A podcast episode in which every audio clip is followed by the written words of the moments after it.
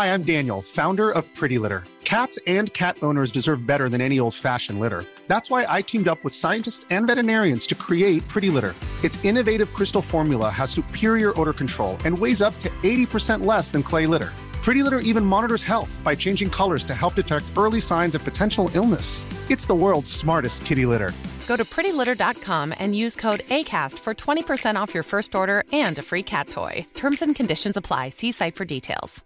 This is Paige, the co-host of Giggly Squad, and I want to tell you about a company that I've been loving, Olive and June. Olive and June gives you everything that you need for a salon quality manicure in one box. And if you break it down, it really comes out to $2 a manicure, which is absolutely insane. It's also so easy to get salon worthy nails at home with Olive and June. The difference between how your nails used to look when you did them yourself and now with the Manny system is a complete game changer. The best thing about Olive and June too is it's a quick dry, dries in about one minute, lasts for five days, and full coverage in up to one to two coats. Visit oliveandjune.com slash perfect Manny 20 for 20% off your first system. That's oliveandjune.com slash perfect Manny 20 for 20% off your first system.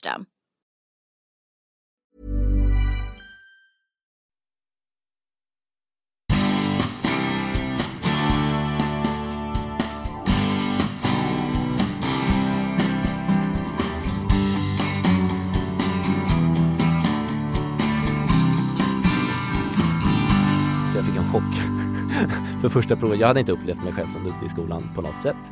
Och sen när vi började göra prov så insåg jag att ja, men just det där att svara rätt på provfrågor, det hade jag talang för.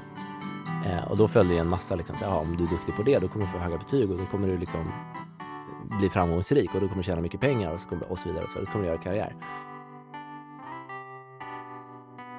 Så att, att liksom lägga ett mänskligt fokus som prio ett i ett bolagsbyggande är, om du tittar på all forskning, det är, liksom så här, det är nyckeln. Men det är inte den gängse berättelsen. Så att vi är inte vana vid att göra det. Och det räcker inte med eh, att forskningen säger det, utan det måste hamna i en, i en kultur och i ett narrativ och i berättelser och i metaforer. Så att om du, min kommunikationsbakgrund då, eh, har lärt mig att data och fakta är inte det som faktiskt driver förändring i människor, utan du behöver paketera saker som frågor eller metaforer eller berättelser. Och det är så jag ser det, att så här, personlig framgång, utveckling, insikt, intelligens är alltid ett kollektivt uttryck. Nils von Heine var bäst i klassen på ett geografiprov när han var tio år. Där blev han den smarta killen som skulle gå de bästa utbildningarna. Att pappa Gunnar är kemiprofessor och sitter i Nobelkommittén underströk det hela ytterligare. Nils blev tidigt kallad superentreprenör och superkommunikatör. Jobbade med PR för Avicii och blev i ung ålder kommunikationschef på Electrolux. Bland annat. Men Nils von Heine ville vidare i livet. Där startade en resa som landade i en blandning av shamanism och modern företagsorganisation. Det här blev ett utforskande samtal som jag lät flyta på utan att följa något manus. Det kan säkert väcka fler frågor än svar, men det ligger lite i sakens natur. Jag ska erkänna att jag är extremt skeptisk mot all typ av religion och övernaturliga upplevelser. Men jag tycker ändå det är intressant att utforska andra människors tankebanor. Det öppnar om inte annat nya perspektiv. Så hoppas att du hänger med i svängarna, för här kommer Nils von Heine.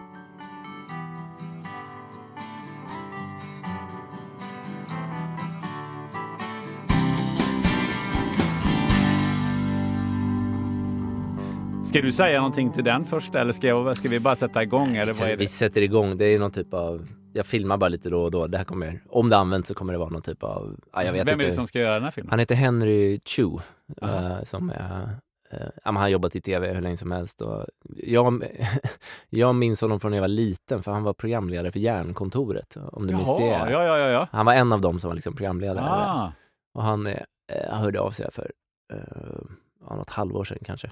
Ja. Ehm, och ville liksom potentiellt göra en dokumentär om den här schamanska resan som jag är på. ja, ja, ja. Så därför, Ja, ja, men det låter ju jätteintressant. Så man får se det på SVT sen då. ingen aning. Vi får Nej. se. Ja, vi får se. Vi har inte varit ja, där, ja, ja, vart det tar vägen. Ehm, Nils von Heine, välkommen till podden Spännande möten. Tack så mycket Gunnar. Äntligen fick vi till det. Ja, det tog lite, det tog lite tid, Ja, jag men nu, ett, nu är ett här. halvår typ. Ja. Ja. Hur har ditt senaste halvår varit? Oj, det var, en, det var en fråga. Det har varit eh, intensivt, omvälvande, eh, förädlande och utmanande. Så Okej. skulle jag beskriva det. Kan du utveckla det som man brukar säga på journalist? Ja, jo, det, det kan jag göra. Ja, men senaste halvåret, jag befinner mig mitt i en ehm, ytterligare en förändringsprocess i livet. Eh, och den här är stark och omvälvande och ehm, det är, jag upplever det som min andra schamanska initieringsprocess. Mhm. Eh, och en schamansk initieringsprocess, där kommer vi säkerligen prata om det, men, men ehm, tar sig ofta uttryck som att någonting väldigt utmanande händer i ens liv som man blir tvungen att möta och ta sig igenom. Och sen så i takt med att man gör det så får man tillgång till djupare lager av sig själv, kommer i kontakt med djupare lager av existensen och eh, i mitt fall just nu så får jag även tillgång till eh, nya eller fördjupade schamanska förmågor. Så skulle jag nog beskriva det. Så det är fantastiskt och skitjobbigt på, på samma gång. Men är det någonting utifrån som har påverkat att du, får, att du gör den här ytterligare inre resan? Eller? eh? Ja, eh, det är... Det behöver inte vara så att det bara är utifrån, men min upplevelse är att det är sammankopplat oftast. Så att i det här fallet så handlar den här processen för mig mycket om att hitta ännu djupare tillit till, till existensen och min väg och vad det är jag ska göra här och våga stå kvar i det. ehm, även när ehm, det inte kanske känns helt tryggt alla gånger. Så det som specifikt eh, hände för åtta, nio månader sedan var att jag hade sedan många år tillbaka eh, lite olika konsultuppdrag, primärt två stycken. Och båda försvann mer eller mindre samma vecka. Eh, så plötsligt stod jag utan en tydlig liksom, framtida inkomstkälla. Och tidigare i mitt liv när det har hänt, jag har varit konsultentreprenör jättelänge, då har jag bara liksom fortsatt eller skapat något eller hittat något nytt uppdrag. Men i det här fallet så fick jag, jag fick till mig, det är nog det bästa sättet jag kan beskriva det, att jag inte fick göra det. Okej. Det kändes som att en stor dörr bara stängdes bakom mig. Eh, och eh, liksom budskapet från den här dörren var så här, du får inte öppna mig igen. Du får inte vända tillbaka och göra något som du har gjort tidigare i livet, utan jag behöver stå i, i mitt fall då, i, en, i ett utforskande av eh, att leva som schaman i ett modernt svenskt samhälle eh, och att hitta bryggor från det livet eh, in i företagsvärlden, in i samhällsutvecklingsfrågor eh, och att lita på att den här resan jag är på är den resa jag behöver vara på och att inte rädslobaserat eller liksom i panik börja jaga pengar eller uppdrag. Så att nu har jag i snart nio månader försökt sitta väldigt lugnt i, ehm, i mitten av den här processen. Men är inte det lite så oavsett om man är eh, schaman eller inte? Att det här händer ju i, i, i det, om man, ska, om man uttrycker mig så, i det vanliga livet. Att eh, nu, eh, nu tog de uppdragen slut eller nu blir jag av med det jobbet. Och så är det väldigt lätt att reagera på att ja, men nu måste jag hitta ett jobb inom samma område igen. Eller, och det är fan ingen som vill ha mig. Och, och så går man ner sig. Eller, eller man vågar inte stänga den dörren och lita på att ja, men om ett år så är jag någon annanstans och har någonting mycket bättre. Eh, så man behöver inte vara...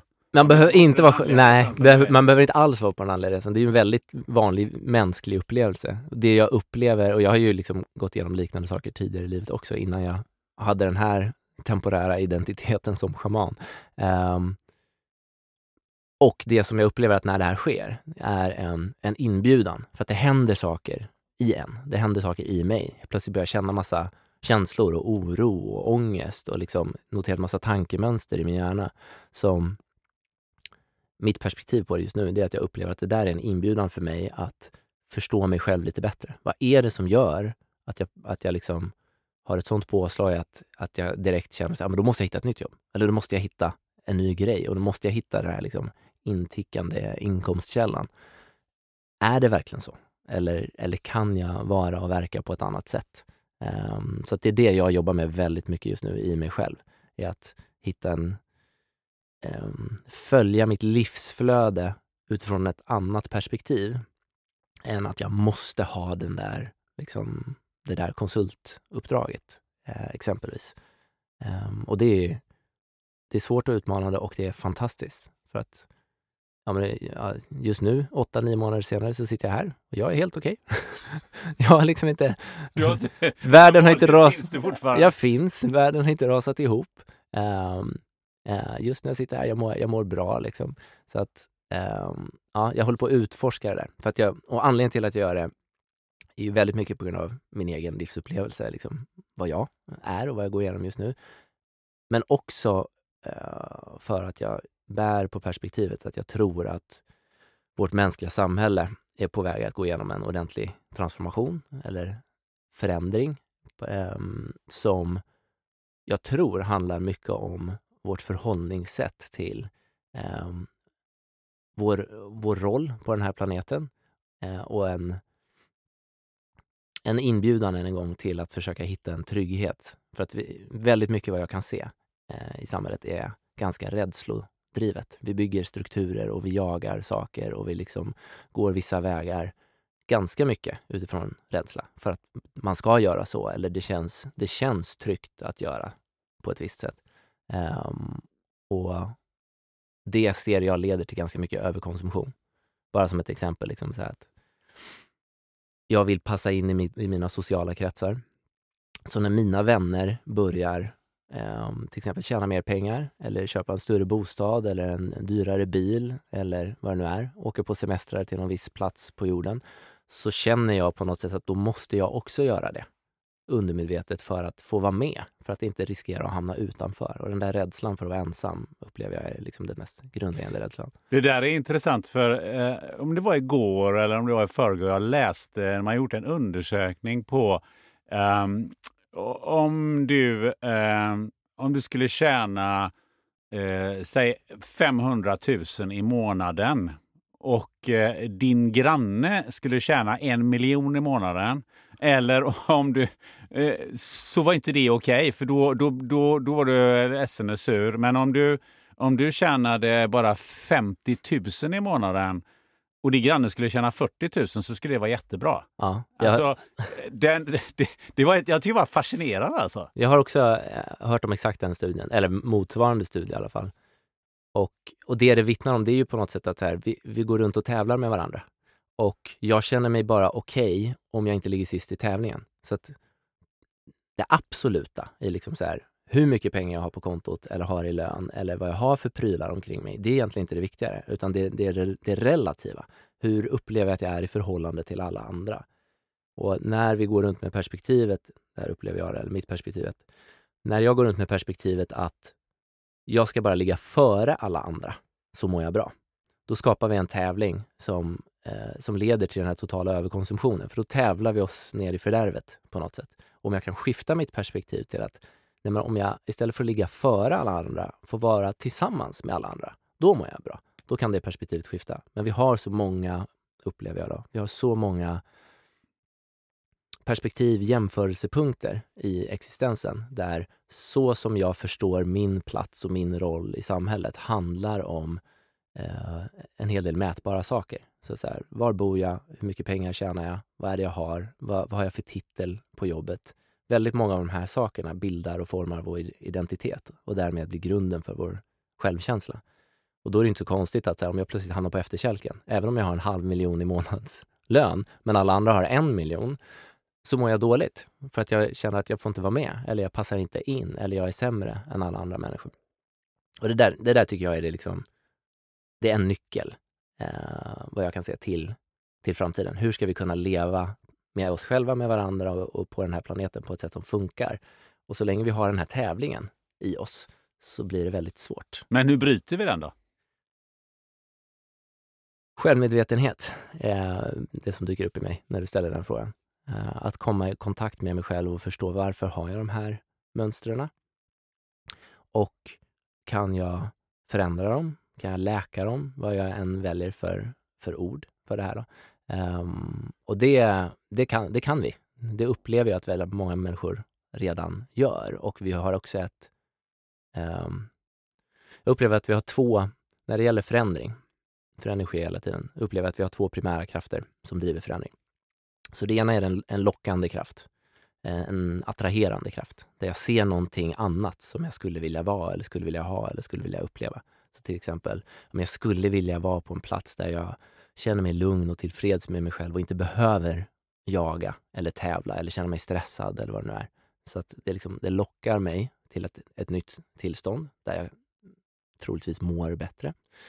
Uh, det är den ena kraften och sen har vi den andra kraften som är en, en um, repellerande kraft eller en smärta som gör att det här börjar göra så ont att jag klarar inte av att vara här längre. Som till exempel, jag känner mig så stressad och har så mycket ångest av, över det här eviga tävlandet eller att jag försöker kontrollera min omgivning så enormt mycket att jag börjar må för dåligt. Så jag klarar liksom inte av att göra det längre. Och jag upplever att de här krafterna samverkar och att det är lite olika för olika människor. Att ibland, för vissa så är det mer liksom smärtan som trycker oss till förändring och för andra är det lite mer det som attraherar oss, den här ljusa, häftiga framtiden som lockar oss till förändring. Och ofta så samspelar de här. Men, men det känns ju som att, det, du pratar om den här smärtan, det känns som att den driver väldigt många människor ner i ett kaninhål. Alltså att de har svårt att de har, de har så ont så de inte kan tänka framåt och så kan de inte heller hantera smärtan som gör att de på något sätt ja, men antingen får, får, får äta någonting som av någon medicin eller någonting som, hjäl som hjälper dem tillfälligt, eh, oftast bara. Ehm, eh, eller så mår de dåligt och, så tar de sig aldrig ur det där hålet. Ja, eh, det här är intressant. Jag har ett perspektiv på det här som jag fick till mig för några år sedan i en, en djup schamansk ceremoni. Um, jag fick se ett mönster som är som en, en, en loop. Um, så i en um, förändringsupplevelse i livet, eller så här, i en livsupplevelse, så har du en, du har en startpunkt där du är just nu. Och ganska ofta, i alla fall i min hjärna, så, så skapar min hjärna nästan som en rät linje framåt. Okej, okay, jag är här och jag, ska, jag är på väg hitåt i livet och det känns nästan som en rak linje. Att jag säger, ja men det är ju, jag är på väg hit och det kommer nog bli så här och det är det här jag vill ska ske. Och sen så händer någonting som gör att jag upplever att jag börjar falla neråt. Den där vägen stämmer inte längre. Och det kan vara att en relation tar slut eller mitt företag går under eller jag blir av med jobbet eller jag blir fysiskt sjuk eller vad det nu kan tänkas vara. Så någonting sker som gör att den där idén jag hade om min resa framåt stämmer inte längre. Eh, och jag börjar uppleva att jag nästan faller neråt eller faller bakåt och då, nu är det svårt att göra det här i poddformat, men om man tänker sig en, Just nu, en, en loop. jag försöker vifta med armarna här, liksom. det är svårt. Um, um, ja, men nästan som en, en berg och dalbana, att du är på väg uppåt, liksom, tuff, tuff, tuff, tuff, tuff och sen plötsligt börjar gå neråt. och den där upplevelsen av att gå neråt eh, kommer ofta med ett gäng signaler i form av känslor. Och det kan vara eh, frustration eller ångest, det vi oftast kallar negativa känslor som i mitt perspektiv då egentligen är att vi bara aktiverar vår skuggsida. Vi får, vi får kontakt med någonting i oss själva som har eh, information, som har lärdom. Så jag kallar det här för insiktsfasen. Att så här, här känner vi en massa saker som är jobbiga och vi faller neråt. Och sen när du kommer till botten i den här loopen då, eh, vilket på engelska oftast kallas the dark night of the soul, när det är som absolut jobbigast. Om det här är en stor, viktig loop i livet, då är det riktigt jobbigt. Eh, det är oftast där vi upplever depression eller enorm rädsla för förändring. Så att vi vet att vi måste förändra någonting i vårt liv. Det är det den här insikten handlar om. Men vid den punkten så är vi, det är så läskigt. Och det kan vara så här, jag måste säga upp mig för att jag klarar inte av att göra det här längre. Det är bara dags för mig att göra något nytt. Men det är svårt, för det är läskigt. Och det är läskigt för att det jag behöver göra är att släppa det som är tryggt och välkänt. Även om det inte är hållbart, så är det välkänt. Så att det finns en trygghet där. Och det kan du se på, på um, uh, destruktiva förhållanden exempelvis. Alltså, jag mår inte bra i det här förhållandet, men det är välkänt. Och dit jag ska gå, det är okänt. Och okänt är alltid läskigt, för jag vet inte vad det är. Så att göra det hoppet är svårt. Så antingen är vi väldigt, väldigt rädda och därför gör vi inte det hoppet, eller så är vi deprimerade. Vi har liksom, um, den här processen har gjort att vår energinivå är så oerhört låg att vi orkar inte ens göra förändringar längre. Och där kan man fastna och man kan fastna väldigt, väldigt länge. Um, förr eller senare sker alltid en förändring på ett eller annat sätt. I, i liksom det värsta fallet så är förändringen att, att en person begår självmord. Men det är fortfarande en förändring. Du har liksom ditt tillstånd. Du har dött. Du har, du har genomgått en transformation. Men i, eh, i det bättre, bättre fallet är att du genomgår den här förändringen medan du fortfarande är vid liv. Eh, och när du kliver igenom den, kliver över den tröskeln, som kan vara till exempel så här, nu säger jag upp mig. Till exempel smärtan blir så, mycket, så stark att jag orkar inte längre. Nu, du vaknar upp en morgon, det finns liksom ingen tveksamhet längre. Utan hela ditt väsen är bara så här, ja men nu gör jag det här steget. Jag ser upp mig eller jag startar ett företag eller jag gör slut med någon eller jag berättar för någon att jag älskar den personen, vad det nu kan tänkas vara. Då kliver man in i det som kallas integrationsfas. Och då börjar man gå uppåt igen på andra sidan i loopen. Och då kommer ofta känslor som sorg, för att du släpper taget om det som har varit. Och då är det oftast en sorgeprocess. Men det kommer också liksom het, att man känner sig peppad plötsligt på att ja, men nu är jag på väg, nu finns det ingen återvändo. Och sen till slut kommer det upp igen på toppen av loopen, som jag på engelska kallar the bright dawn of the soul, eh, när du manifesterar den här förändringen fullt ut.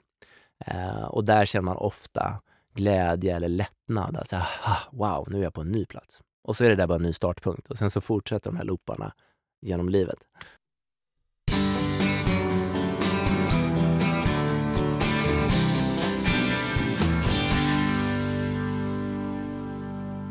Väntar du eller någon i din närhet barn? Ja, då kanske ni har funderat på om det finns en sannolikhet att fostret har en kromosomavvikelse. Porrens sponsor Life Genomics erbjuder Harmony NIPT, ett genetiskt fostertest med väldigt hög precision för att upptäcka de vanligaste kromosomavvikelserna. NIPT görs på ett enkelt blodprov från mamman som utförs på labbet i Göteborg. Gå in på hemsidan fostertest.se och läs mer. På fostertest.se så hittar du också din närmaste vårdgivare som erbjuder NIPT-test.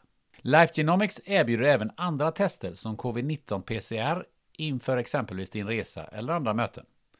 Dessutom erbjuder Life Genomics ett kvantitativt antikroppstest för covid-19 som påvisar aktuell immunstatus.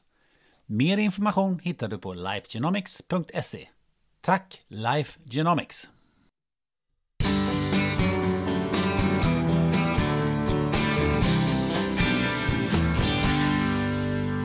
Utan att göra den resan som, som du har gjort eller som du är på. Eh, har du någonting sådär som du känner att ja, men, eh, det här är den allmänna erfarenheten eller det finns det någon tanke som du kan dela med dig utav som, all, som någon kan gripa tag i? Som någon kan gripa tag i? Ja, ja vi, vi testar. Eh, men det finns lite olika saker som, som dyker upp i mig här just nu. Um, det ena, det som jag upplever är det mest grundläggande, är att inte fly ifrån processen. Så det vi oftast gör är att vi flyr. Så jag försöker liksom svälja de här känslorna eller liksom låtsas som ingenting.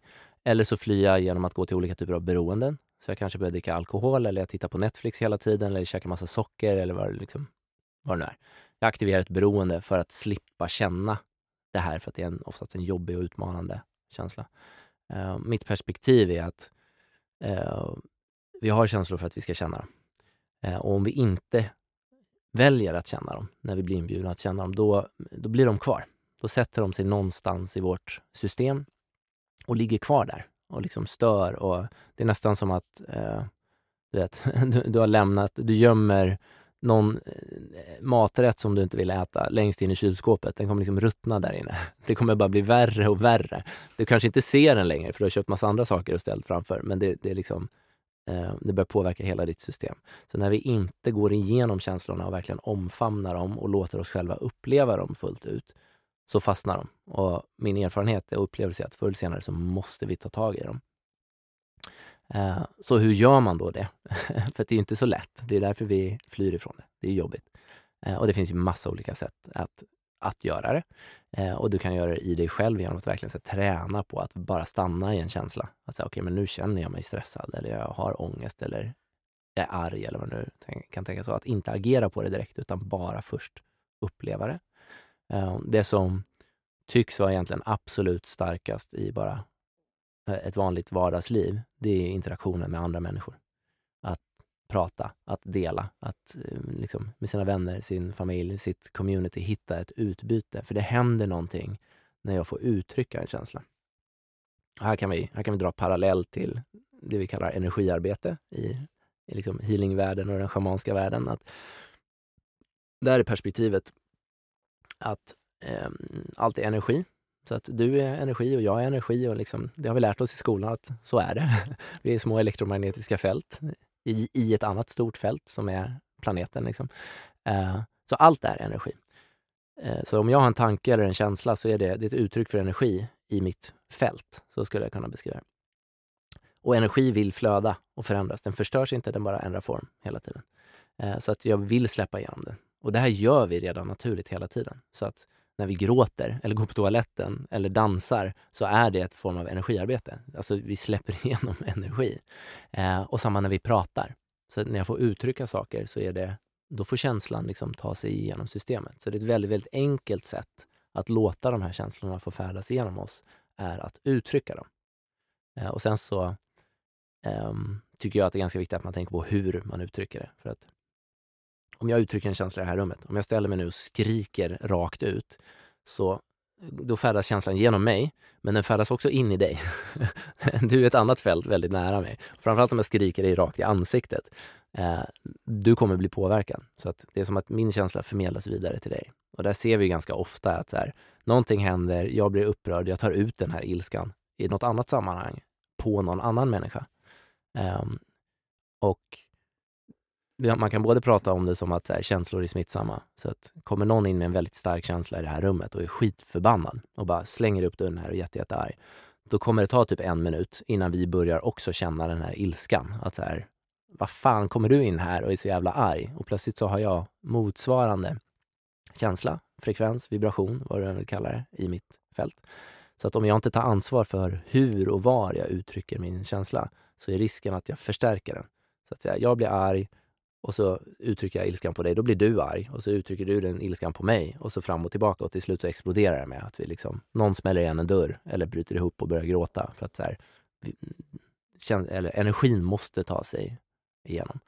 Um, men om vi kan uttrycka det, för jag har ett behov av att uttrycka det, men också på ett sätt som inte gör att jag liksom triggar motsvarande känsla i dig, då kan jag låta den här energin passera igenom. Så att, säga. Så att, att prata med varandra, ha mänsklig interaktion, kramas, gråta är liksom de, de enklaste sätten. Man behöver inte sätta sig i djupa schamanska ceremonier och liksom gå på det djupet. men det, det, men det är lite det här eh, som eh, man ser många ta till idag.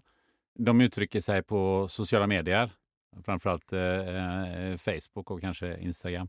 Um, och, och det skapar ju känslor hos dem som läser det här. Och särskilt om man gör det i skrift så blir det ju uh, man ska säga det blir väldigt fyrkantigt. Yep. Man ser inte hur den här människan ser ut uh, och, och, och, hur den rör sig och så utan det, det står där i skrift. Och, och det kan man ju uppleva många gånger att, det, att ja, vad synd det är om dig. Fast jag tar lite avstånd till det här. Hur, hur, hur fan kan du uttrycka det här till alla andra på Facebook? Det, låter, det verkar inte så lämpligt. Och det är lite i linje med det du säger om jag, hör, om jag förstår det rätt. Att, att ja. uttrycka dig på rätt ställe på rätt sätt. Ja, och ta ansvar för att min känsla är bara min känsla. Eh, så om jag uttrycker den eh, på ett sätt där jag går till attack mot andra människor, att det är någon annans fel att jag känner den här känslan. Det är, ett perspektiv är att det är egentligen inte så. Eh, det går att, att hävda att här, min känsla är bara min känsla. Att du gör någonting som gör att mitt system liksom aktiveras och får en viss känsla jag kan välja att se det som att det inte är ditt fel. Utan att det bara är att säga, okej okay, nu har jag det här känslotillståndet. Då får jag ta ansvar för vad jag gör med det. Om jag börjar beskylla dig för massa saker, att du är en jävla idiot och du är liksom så här, vad det nu är. Um, då blir det oftast problematiskt. För att det kanske inte var din intention att väcka den här känslan i mig.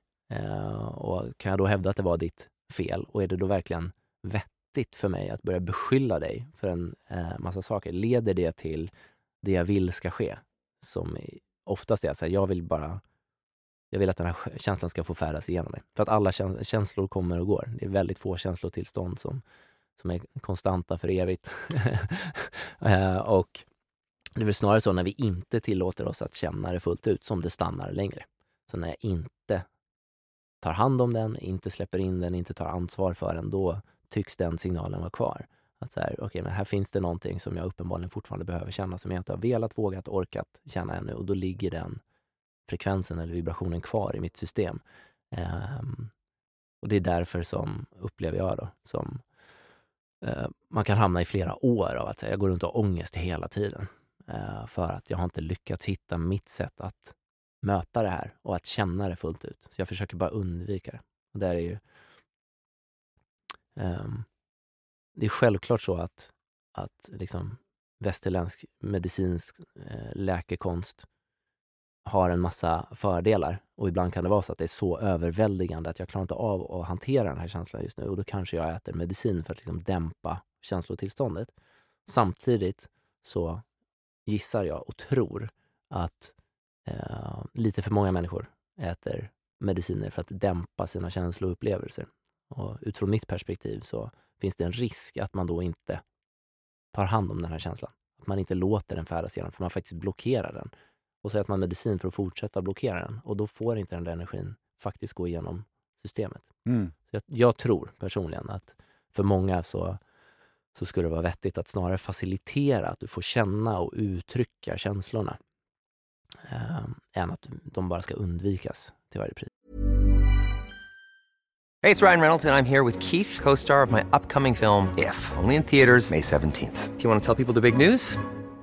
All right, I'll do it. Sign up now and you'll get unlimited for $15 a month in six months of Paramount Plus Essential Plan on us. Mintmobile.com slash switch. Upfront payment of $45 equivalent to $15 per month. Unlimited over 40 gigabytes per month. Face lower speeds. Videos at 480p. Active Mint customers by 531.24 get six months of Paramount Plus Essential Plan. Auto renews after six months. Offer ends May 31st, 2024. Separate Paramount Plus registration required. Terms and conditions apply if rated PG. Hi, I'm Daniel, founder of Pretty Litter. Did you know cats tend to hide symptoms of sickness and pain? I learned this the hard way after losing my cat, Gingy. So I created Pretty Litter, a health monitoring litter that helps detect early signs of illness by changing colors, saving you money and potentially your cat's life. Pretty Litter is veterinarian developed, and it's the easiest way to keep tabs on your fur baby's health right at home. Go to prettylitter.com and use code ACAST for 20% off your first order and a free cat toy. Terms and conditions apply. See site for details. Quality sleep is essential. That's why the Sleep Number Smart Bed is designed for your ever evolving sleep needs. Need a bed that's firmer or softer on either side? Helps you sleep at a comfortable temperature? Sleep Number Smart Beds let you individualize your comfort so you sleep better together. JD Power ranks Sleep Number number 1 in customer satisfaction with mattresses purchased in-store. And now, save 50% on the Sleep Number limited edition Smart Bed for a limited time. For JD Power 2023 award information, visit jdpower.com/awards. Only at a Sleep Number store or sleepnumber.com. Eh, många intressanta ord, men det, du hade ju ett liv innan du kom på alla de här eh, tankarna och, och, haft de här funderingarna. Och det här är ju ingenting som du eh, kommer på här och nu och, och, och pratar om, det är helt klart. Hur skulle du vilja beskriva att det livet såg ut då? För eh, då, vad man kallar det för, för kommunikations... Eh, eh, de, den bästa kommunikatören bland de hundra bästa kommunikatörerna i Sverige och det var, det var tech-entreprenör och serieentreprenör och, och allt det här. Eh, hur såg det livet ut? Det livet såg ut, ja, det har ju sett eh, olika ut i olika faser. Eh, det som har varit det genomgående tror jag att jag har eh, gjort väldigt många saker och utforskat väldigt många saker och haft en, en lust och en kreativitet att liksom skapa och förstå. Och min hjärna gillar mönster, så att eh, den försöker ständigt hitta mönster och skapa förståelsemodeller som den sen liksom efter ett tag oftast får, kanske inte slänga bort, men det kommer alltid så här djupare lager av förståelse. Eh, och det livet har varit väldigt mycket eh, framgångssökande.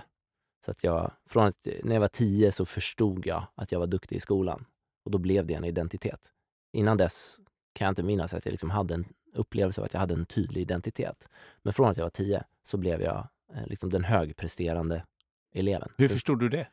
För att det var första gången vi gjorde prov i skolan. Så jag fick en chock för första provet. Jag hade inte upplevt mig själv som duktig i skolan på något sätt. Och sen när vi började göra prov så insåg jag att ja, men just det där att svara rätt på provfrågor. Det hade jag talang för.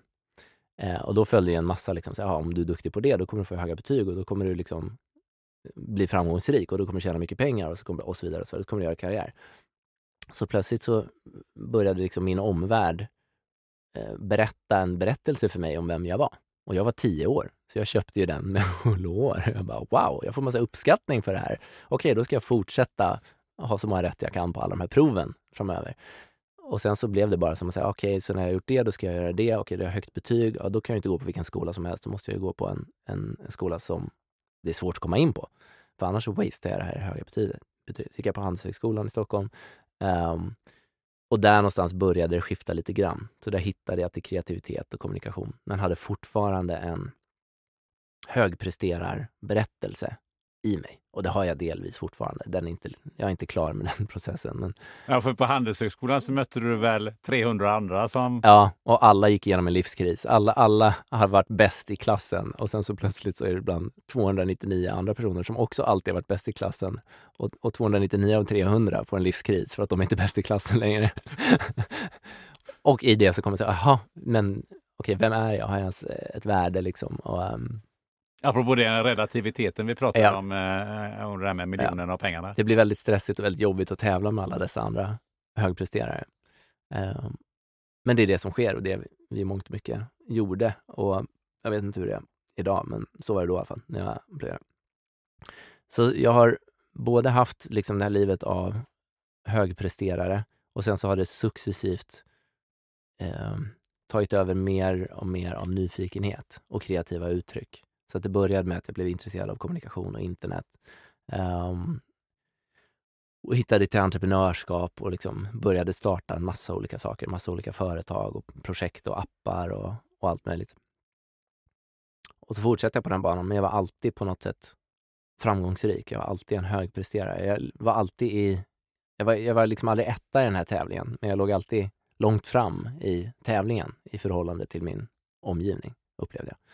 Men var det viktigt att du skulle bli etta? Uh, ja, eller jag förstod nog att det är nog kört att bli etta. Beror, hur man, beroende på hur, då mätte jag det väldigt mycket i, i pengar eller social status. Liksom hur välkänd var jag, eller hur mycket pengar tjänade jag? Eller hur framgångsrikt var bolaget som jag drev? Uh, jag förstod att okej, okay, etta kommer jag inte bli, men jag ville ändå ha känslan av att jag låg före. Um, och det drev på, jag tror både den kraften drev på en massa skapande, men sen så kom nyfikenheten blev starkare och starkare. Så det gjorde att jag började liksom utforska mer och mer. Och eh, min självanalys är att det där gav mig ett sånt tempo i att göra saker och starta grejer och utforska saker att jag fick en massa olika upplevelser ganska snabbt i livet.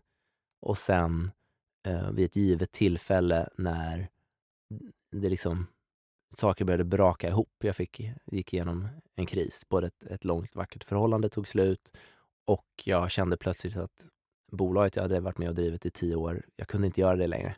Men jag såg liksom inte vad som fanns på andra sidan. Det fanns ingen sån där rät linje längre. Jag var bara tvungen att kliva ifrån det.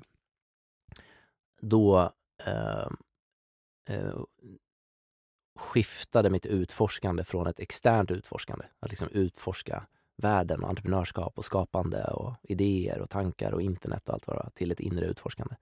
Eh, och då började den här processen som sen ledde, ledde mig till den här fåtöljen.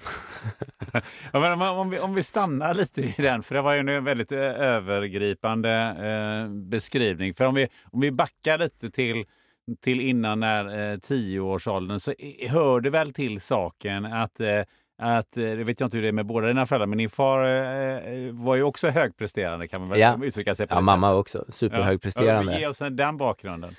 Eh, super eh, eh, intelligenta och akademiska och kärleksfulla, ska jag tillägga, föräldrar. Uh, så min pappa är eh, professor i eh, biokemi, molekylärbiologi och liksom de som är i den världen vet vem man är. Utanför den världen så vet ingen vem man är. Men i den världen så vet folk vem man är.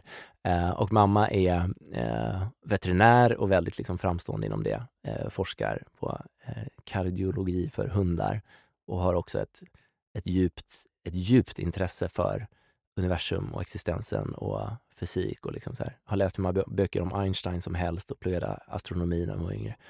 Um, så jag högpresterare, dock har jag aldrig upplevt eh, att de på något sätt har satt en press eller förväntan. Det är övriga samhället på något sätt som skapade den bilden. Som gjorde att jag också trodde att jag skulle bli min pappa. Och det har jag väl kanske blivit på vissa sätt, men, men, men inte så som jag trodde. Jag trodde att jag skulle följa hans väg. Inte för att han sa det på något sätt, men, du sitter inte i Nobelstiftelsen? Nej, jag sitter inte där. Vi får se om de, om de tar emot en schaman där i framtiden. Um, um, men eh, något jag minns tydligt var att när jag blev, blev duktig i skolan och fick den identiteten, då gjorde människor runt om mig den kopplingen att, okej, okay, um, min pappa är professor, så att han är uppenbarligen intelligent och jag är duktig i skolan, den här tioåriga killen. Liksom. Så jag är uppenbarligen, eh, quote on quote, intelligent. Eh, så jag kallades ett tag skämtsamt för professorn i de sammanhangen. Eh, för att jag var ju, och då, eh, vad, vad händer i en tioårings hjärna? Det är liksom så här, okej, okay, jag får uppskattning för det här. Jag får höra att på grund av att min pappa är så här och jag är så här, då kommer jag gå i hans fotspår. Så jag trodde ju jättelänge att jag skulle gå i hans fotspår. Eh, och det var först senare som jag insåg att ja, det här är inte min process. Det har inte jag valt. Det är ingen som eh, liksom med ont uppsåt har skapat den här berättelsen i mig, men den finns i mig och den styrde väldigt, väldigt mycket av mitt liv. Um, och högpresterarberättelsen, um, den hängde ju kvar väldigt, väldigt länge. Av den anledningen att här, det var ingen som ville mig illa, men snarare den uppskattningen och liksom uppmärksamheten skapade en berättelse i mig som jag sen hade väldigt, väldigt svårt att eh, att släppa när jag insåg att den är inte så bra för mig. Men hjälpte dina föräldrar till i den berättelsen? Utan att de liksom, utan ont uppsåt som du säger? Nej, jag tror inte det. Um, visste de redan innan att du förmodligen är högpresterande? Det visste de nog. Jag minns att de gjorde saker, eller inte gjorde saker som eh, andra föräldrar till liksom mina, vissa av mina kompisar. Jag vet att vissa, jag var frustrerad när jag var liten för vissa av mina kompisar fick, de fick liksom pengar baserat på sina eh, betyg. Så fick du liksom bra resultat på prov så fick de pengar. Eh, och det fick aldrig jag. Och jag var så här, jag hade ju cashat in på det, där. jag hade ju jättebra betyg. Men mina föräldrar var nej, vi kommer inte ge dig någon form av belöning för att du har bra betyg, utan så här, det är inte därför du pluggar. Um, de har den här djupgående nyfikenheten som jag uppenbarligen har fått ärva. Och sen så, i pappas fall så går den neråt till det mikroskopiska och i mammas fall så går det ganska mycket till det astronomiska och uppåt. Och jag har, jag säger ofta skämtsamt, att jag har hamnat lite mittemellan. Så jag är väldigt nyfiken på den mänskliga upplevelsen. Um, ja, så att det, jag, nej, jag tycker inte att, att, jag upplever inte att mina föräldrar någonsin egentligen förstärkte den berättelsen. Men på grund av att mina föräldrar är de de är, så, um, så skapades berättelsen av omvärlden. Av vänner, av vänners föräldrar, av lärare, väldigt mycket av lärare som välvilligt och välmenande berättade för mig att det skulle gå bra för mig. Och det var eh, fantastiskt på vissa sätt. Jag upplevde att allt har liksom ett ljus och ett mörker. Så det gav mig självförtroende och liksom en, en energi och en kraft framåt. Och eh, det blev en belastning också efter några år. De här eh, bolagen som du eh, skapade som, som entreprenör, det finns ju lite koppling till det vi sa tidigare, att du, du vågade skapa ett nytt bolag och sen vågade du lämna det. Och, och förmodligen, eh, vad jag förstår, så gick det ju en del eh, mer eller mindre bra. Eh, och det, det krä, måste ju krävas ett mod och en, eh, en förmåga att ta sig ur de här eh, svackorna som du måste ha kommit oavsett om man är entreprenör och, eh, och liksom alltid ska framåt. Så så, så måste ju det redan där och då eh, måste du haft någon sorts medfödd förmåga till det. Kan du, kan du berätta lite om vad, vad har du några exempel på, på bolag eller verksamheter som du skapade som, ja, några som gick riktigt bra, några gick väl fullständigt åt skogen? Ja, många, många gick åt skogen. jag har startat så mycket grejer, liksom väldigt många saker gick åt skogen. Um, och vissa saker gick bra. Och um, ja, men så här, de, de två aspekterna av det som har varit viktiga för mig. Delvis att många saker har gått åt skogen och att jag förstod att det här, det är inte så jäkla farligt. Att säga, nu funkade inte den här appidén vi hade och vi tog in investering för den, men det gick åt skogen. Så nu liksom brände jag andra människors pengar och eh, vi hade anställda som sen inte liksom fick ha kvar jobbet för att den här idén jag hade för några år sedan, den funkade inte. Jag hade liksom fel i att det här skulle funka. Ehm, det tvingade mig att möta massa känslor i mig själv. Dåligt samvete och skuldkänslor och allt möjligt. Eh, och sen när man gjort det där några gånger så förstår jag att okay, det, det är ändå okej okay, så länge jag är schysst och snäll och mänsklig i de här processerna med andra människor. Så liksom, det handlade kanske inte om, det viktigaste var kanske inte om bolaget gick bra eller inte. Jag kan fortfarande vara vän med de här investerarna vars pengar har försvunnit. Um, så att ha, gjort det där några gånger um, gjorde i mig i alla fall att jag blev mindre och mindre rädd för processen. Så delvis det och sen så eh, sen har det varit det här samspelet mellan liksom, smärta och lust på något sätt som då och då har försatt mig i, en, i ett ögonblick där jag upplever att jag inte har något val. Så att, att vara modig handlar ju på något sätt om att göra något fast man inte vill eller vågar egentligen. Men min upplevelse har varit att till slut kommer det till en punkt där jag har inget val. Så att ja, på ett sätt är det väl modigt, men på ett annat sätt är det bara så här, jag har inte haft något val. Utan hela min kropp och mitt system är bara så här, men jag måste göra det här. Och det är skitsamma om det inte är rationellt. Så till exempel när jag sa upp mig från min egen byrå, som jag hade varit med och drivit i tio år. Pronto eh, hette den, som var eh, på vissa sätt, på många sätt väldigt framgångsrik. Eh, och gav mig en identitet och en karriär och en massa kunskaper och erfarenheter och allt möjligt som var fantastiska. Eh, och sen efter ungefär tio år så eh, undermedvetet hade nog processen pågått i kanske tre år. Men plötsligt var jag på en punkt där jag bara så här, nej men jag måste sluta här från mitt eget bolag. Jag måste säga upp mig eh, från, från det och avsluta det här samarbetet med min fantastiska affärspartner. Um, och det var ju jättesvårt, det gjorde jätteont och jag hade inget val. Känslan var så överväldigande stark att så här, om jag inte gör det här så det går inte, då kommer jag inte kunna. Men var det för att det inte var kul eller var det för att du, det, det, var, det kändes meningslöst? Eller var, varför eh, kom du till den punkten? Det var helt klart fortfarande kul. Det var nog därför jag höll på med det så länge. Um, det var Ja, det är intressant att försöka komma ihåg exakt vad det var. Det var, det var en väldigt stark känsla. Och det var nog snarare så här, en tanke hade börjat snurra i mig, i min hjärna. Att så här, hmm, jag kan nog inte göra det här resten av livet. Det var nog snarare det, om jag blickade framåt så kunde jag inte se mig själv hålla på med det här resten av livet.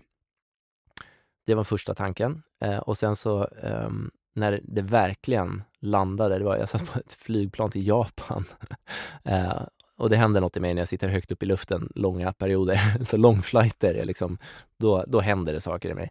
Um, och då hade jag haft de här tankarna ett tag och tänkt så ah, ja men om något år, om några år, då kanske det börjar bli dags att liksom göra något nytt. Och det var inte mer, det var inte en rationell process, det var bara en känslomässig att så här, ah, men jag behöver nog någon typ av förändring. Och sen när jag satt på den där flighten, då var det som att något slog mig i huvudet. Och bara så här, nej men det är nu. Och så här, ja det är nu. Så det var, det var som att vad man än vill kalla det, liksom min intuition eller undermedvetna eller en, eh, mitt högre jag, någonting sa bara åt mig att så här, du måste sluta nu. Eh, och då fanns inga rationella processer kvar. Då, då, spelade det ingen roll om min omvärld tyckte att det här var liksom totalt hål i huvudet och hoppa av den här, den här karriären och den här framgångssagan. Um, för att jag, för mitt inre, jag behövde liksom inte förklara något längre, utan jag kände bara att här, nu är det dags och människorna var fantastiska och jobbet var fantastiskt och liksom på pappret var allting perfekt, men i mig var det bara något som sa att det är dags att, eh, att gå vidare och förändra. De här bolagen som du skapade, en del gick bra och en del gick eh, mindre bra. Eh, det bygger ju också på lite, en tanke på att eh, ja, men, eh, learning by doing, gå framåt genom att misslyckas. Ehm, hur ser du på det i relation till hur, eh, hur bolagsstrukturer ser ut idag? Alltså den typen av människor som säger att eh, ja, men här går vi framåt genom att misslyckas. Eller eh, de anställda säger att ja, men jag vill göra det här för att se om det funkar. Nej, det får du inte göra för det går inte inom i, våran, i våra ramar.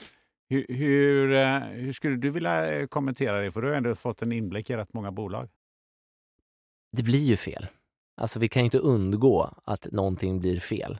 Eh, så är det eh, symptomatiskt genom hela livet, upplever jag. Men perspektivet på vad fel är kan man ju kika på. Eh, för att min erfarenhet är att om jag tittar bakåt på saker som jag har gjort fel tidigare, som inte blev bra, och sen så spolar jag fram bandet igen till idag, så ser jag ju vad värdet var, vad jag fick med mig, vad det var för insikt exempelvis. Att aha, när jag gjorde det där, det blev inget bra. En människa blev ledsen eller besviken eller folk blev upprörda eller vad det nu kan tänkas vara. det ger mig ett enormt värde av en möjlighet till eh, djupare förståelse. Ja, för när det hände, då kände jag så här. Det var en jobbig känsla. Den vill jag inte känna igen. Så att det är ju så vi lär oss eh, i mångt och mycket, att vi testar saker och så märker vi, jaha, kändes det bra eller kändes det inte bra? Eh, och sen så vill vi alltid mot det som känns bra. Det är liksom det naturligt inneboende för de allra flesta.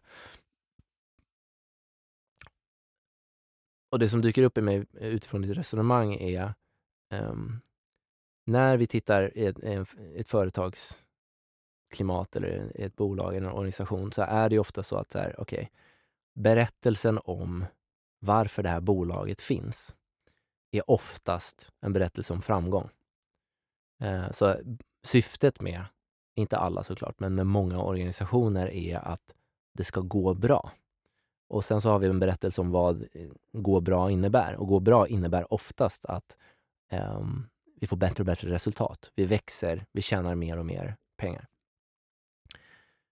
Jag tycker det är ett begränsat perspektiv. För om det bara är så eh, och det inte finns några andra värden eller processer i, i det här som faktiskt har andra värden, då är det lätt hänt att vi tittar på, okej okay, men då ska vi ju bara maximera vinst no matter what, till vilket pris som helst. Eh, och oftast är det ganska kortsiktigt. Och med kortsiktigt menar jag inte bara liksom nästa kvartal, utan man tittar kanske fem eller tio år framåt, vilket jag också tycker är ett ganska kortsiktigt perspektiv utifrån eh, perspektivet att ett bolag är en del av ett samhälle och bidrar på ett eller annat sätt till det här samhällets utveckling som min business går ut på att bara extrahera så mycket värde till mig själv som möjligt på så kort tid som möjligt, så finns det en överhängande risk att jag inte skapar något som är hållbart, som ger värde tillbaka till ekosystemet, säg 50, 100, 200 år framåt och, och liksom stöttar kommande framtida generationer. Och så länge vi har den berättelsen i bolag eh, så genomsyrar oftast den berättelsen precis allt i bolaget här, hur vi utvärderar varandra, hur vi mäter varandras insatser, vad som är värdeskapande och inte. Vem som är en hjälte i bolaget och inte och vem som är skurken. Liksom. Så här, ah, nej, men du gjorde någonting nu som gjorde att vårt resultat momentant blev sämre. Vi tjänade mindre pengar förra halvåret för att du klantade till dig på ett eller annat sätt. Och det vi då ofta missar är det djupare perspektivet. Okej, okay, men den här tillklantningen, vad gav det för insikt som om tre år kanske gör att vi tjänar ännu mycket mer pengar. Det kan finnas ett värde i de där klavertrampen som ett rent insiktsmässigt värde. Det är liksom ett perspektiv och sen så har du det mer långsiktiga perspektivet som är vad är det egentligen för värde som är viktigt för oss? Som vi försöker bidra med. För om alla bolag bara jobbar efter jag ska tjäna så mycket pengar som möjligt, då skapas inte ett hållbart ekosystem. Utan då blir det den här tävlingen igen och den här jakten som gör att vi vi tar så mycket resurser vi bara kan, så snabbt vi bara kan, för att växa så mycket vi kan på så kort tid som möjligt. Och då utarmar vi resurserna i hela systemet. Och då blir vi som, som cancercellen, som på något sätt tycks tro att det enda sättet den kan överleva på är att expandera så mycket som möjligt. Eh, och lyckas inte se att den gör det på bekostnad av sin egen omgivning och sin egen miljö. Så att eh, när vi expanderar för snabbt och för mycket så dödar vi liksom platsen som vi lever på. Jag hörde ett intressant eh, resonemang häromdagen när det var någon som hade eh, föreslagit en, en, en mellanchef på, på ett större bolag om att ja, men om, du, om du gör så här så vore det ju, det blir så mycket bättre. Och då sa han så här att ja, det blir det ju, men jag mäts inte på den KPIn. Ja, exakt. Och det, här, det, finns, alltså så här, det finns så många sätt vi kan börja utforska det här. Ett är att titta på, på kapitalformer. För när vi säger kapital så tänker nästan alla människor på finansiellt kapital. Men det är intressant att tänka på vad skulle hända om vi började medvetet jobba med flera kapitalformer. Så ett sånt perspektiv är att istället för ett kapital så kan du prata om fyra olika kapital. Så du har finansiellt kapital, som alla vet vad det är. Så har du socialt kapital, som är det här bara värdet i att umgås och få utbyta saker med varandra och känna gemenskap. Det, är liksom, det finns ett värde i det som vi sällan mäter, men som vi känner. Finns det intellektuellt kapital, som är delvis det vi gör nu också, att så här, vi bollar idéer fram och tillbaka. Jag får förstå saker, jag får lära mig nya grejer. Det är också en kapitalform, det är också något värdeskapande, men som vi sällan mäter. Och sen eh, finns det ett, du kan kalla det andligt eller spirituellt eller um, mänskligt kapital som handlar mer om så här, min eh, livsupplevelse och livsutveckling som människa. Att så här, jag får känna att jag växer och utvecklas och mår bättre och hittar nya sätt att leva på ett hållbart och härligt sätt som individ. Har också ett jättestort upplevelsevärde, men som vi sällan mäter för att vi har inte hittat bra sätt att mäta det. Med det finansiella är det så enkelt, för det är siffror. så det är lätt att mäta. Men om vi tittar bara på det kapitalet så missar vi oftast alla de här andra värdena. Och det är en intressant tanke tycker jag, att om vi, om vi skulle börja jobba med till exempel de fyra kapitalformerna, precis på samma sätt som vi jobbar med finansiellt kapital. Så att i liksom årsredovisningar så tittar vi på alla de kapitalformerna. Och i löneförhandlingar så pratar vi om alla de kapitalformerna. Så, okay, du, du vill tjäna 30 000 kronor i månaden och vad, ditt sociala kapital, då, vad, är, vad är det du behöver där? Alltså, men jag, för mig är det viktigt att vi har liksom, socialt umgänge på jobbet och få lära känna varandra. Så att jag skulle i min löneförhandling vilja ha med eh, att jag får liksom gå och spela bordtennis med mina kollegor en gång i veckan. Eh, det vill jag också ha i löneförhandlingen. Och jag skulle vilja i det intellektuella kapitalet vill jag ha följande utbildningar och kurser så att jag känner att jag får utvecklas intellektuellt. Och i det andliga säger jag, men jag skulle vilja um, uh, ha meditation på schemat eller jag skulle vilja gå hos en coach uh, eller vad det nu än uh, kan tänka så. Plötsligt så gissar jag i alla fall att vårt perspektiv på vad värde är börjar förändras. Så en sån, i min hjärna fall, hyfsat enkel förändring, att bara ha ett annat samtal kring värde, tror jag i teorin i alla fall ganska enkelt kan ändra ganska många av de här strukturerna. Men, ja. kan det vara så att, eh, att de här tre eh, kapitalen som du pratar om som inte är det finansiella kapitalet, om du investerar i dem så får du det fjärde kapitalet som på något sätt som i slutändan på köpet? Så kan det absolut vara. Alltså, eh, exempelvis nu, jag satt i ett samtal häromdagen med vi driver ett bolag som, som heter Innerworks och som sysslar med eh, organisatorisk självmedvetenhet. Egentligen handlar det om så här, hur blir arbetsplatser bättre platser för både människor och arbete.